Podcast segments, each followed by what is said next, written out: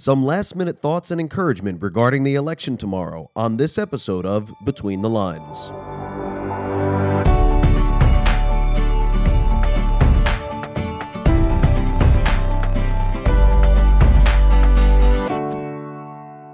Well, greetings to you on what has turned out to be a very rainy Monday evening here in the greater Cincinnati, Northern Kentucky area.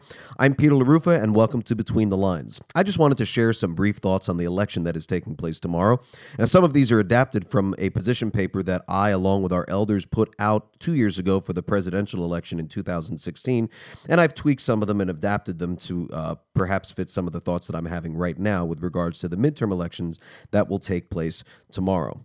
One thing you can count on preceding just about any election is a lot of hyperbole from both sides, and the church is certainly not exempt from this. For example, in recent speeches that were given by both former President Barack Obama and current President Donald Trump, both of these individuals, now keep in mind, both of them having won American presidential elections themselves, both of them have declared specifically that this midterm election might just be more important than their own elections as president of the United States. Now, I appreciated what Al Mohler had to say in his uh, podcast this morning on the briefing. He said, quote, this declaration is almost assuredly true whenever it is made. That's simply because as we move forward in history, the political stakes don't go lower, they seem always to get higher. That means that this election is, in that sense, the most important election of our lifetimes. So also will be the 2020 presidential elections. Again, that claim will probably be made credibly in the 2022 midterm elections. That's just the way history is moving forward. End quote. So you see the point he's making. Is this the most important election ever? Yes, because it's the current election. But we also need to remember from a spiritual perspective that this is not the most important election that has ever taken place. That's just something that people say every time an election is about to take place. But the most important election occurred when the Lord decided to ransom a people for himself through the substitutionary death of his Son, our Lord and Savior, Jesus Christ. Elections are important, but let's not lose our head about this, our head being Jesus Christ. Ephesians 1, verses 3 and following. Now, you might also find yourself frustrated at the quandary that you find yourself in as a Christian in this nation when you can't find yourself squarely on one side of the aisle or the other. And if you do find yourself squarely on one side of the aisle, I would be concerned.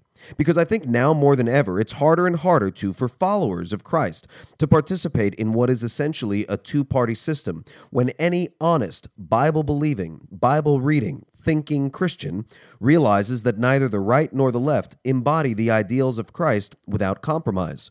Therefore, as you consider your options, it's increasingly frustrating to have to pull a lever in a red or blue category, all the while knowing that in reality, the Word of God and the God of heaven is probably a lot more purple than most care to admit.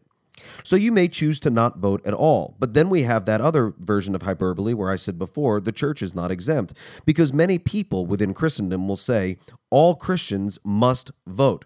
If you are a Christian, you must vote, and to not do so is compromise or is sinful. And let's just call a spade a spade. The Bible does not say a Christian must vote. There's no command for Christians to participate in the choosing of their leaders. The very concept would have baffled the writers of Scripture themselves. Therefore, you need to be wary of people who attempt to use the Scriptures to show it to be a sin to stay home on any election day. It's never a good thing to use the Scriptures to prove something that they don't speak of. But while the Bible doesn't say that a Christian must vote, I think you should vote, and here's why. Even though voting is not expressly commanded or prohibited in the scriptures, the Bible does show Christians, and mostly lay Christians, meaning Christians who are not in vocational full time ministry. They take advantage of opportunities to impact people's lives with the gospel and with gospel ideals. Voting is certainly not synonymous with evangelism, but the leaders of our country do affect our life and ministry. For example, freedom of speech matters. It isn't necessary for evangelism, but it sure is helpful to be able to speak about Christ and Christian virtues above ground instead of below. Governments will never stop the spread of the gospel, but many do try. Is there a candidate whose trajectory will help or hurt this? You should vote accordingly. Marriage matters, the family matters. It isn't necessary for the spread of the gospel, but it does help. God gives it to us as a picture of the gospel depicting his love for the church and our trust in his love and leadership for us, as we read about in Ephesians chapter 5. Is there a candidate whose trajectory gives you reason to believe they will help or hurt this? You should vote accordingly. People matter. The immigrant matters. The unborn matters. The elderly matters. The refugee matters. All are created in the image of God and are therefore worthy of dignity and worthy of respect. Most importantly, every one of them needs to hear the life saving truth of the gospel of Jesus Christ. Is there a candidate whose trajectory and plans will help or hurt this? You should vote accordingly. Now, if you're a Christian, I don't mean to puff you up, but let's face it, there aren't many people like you. Not many people think like you. Not many people have biblically informed values like yours. Precious few people will pray before pulling a lever tomorrow on election day. Not many people have any understanding of the gospel, much less consider it as they participate in the choosing of our leaders. That's why I think, in general, the best place for a Bible believing Christian to be is in a voting booth on election day rather than at home lamenting the circumstances we find ourselves in. And plus, regardless of the size of the impact you think it will have, if you have an opportunity to speak by voting, why wouldn't you? In what Bible is the silence of Christians lauded? In what scripture is zero impact better than a small one? Why choose to have the same non impact on government as those in countries who don't even have the option? Since we can, I think we should, and I hope you will too. Remember, our God reigns.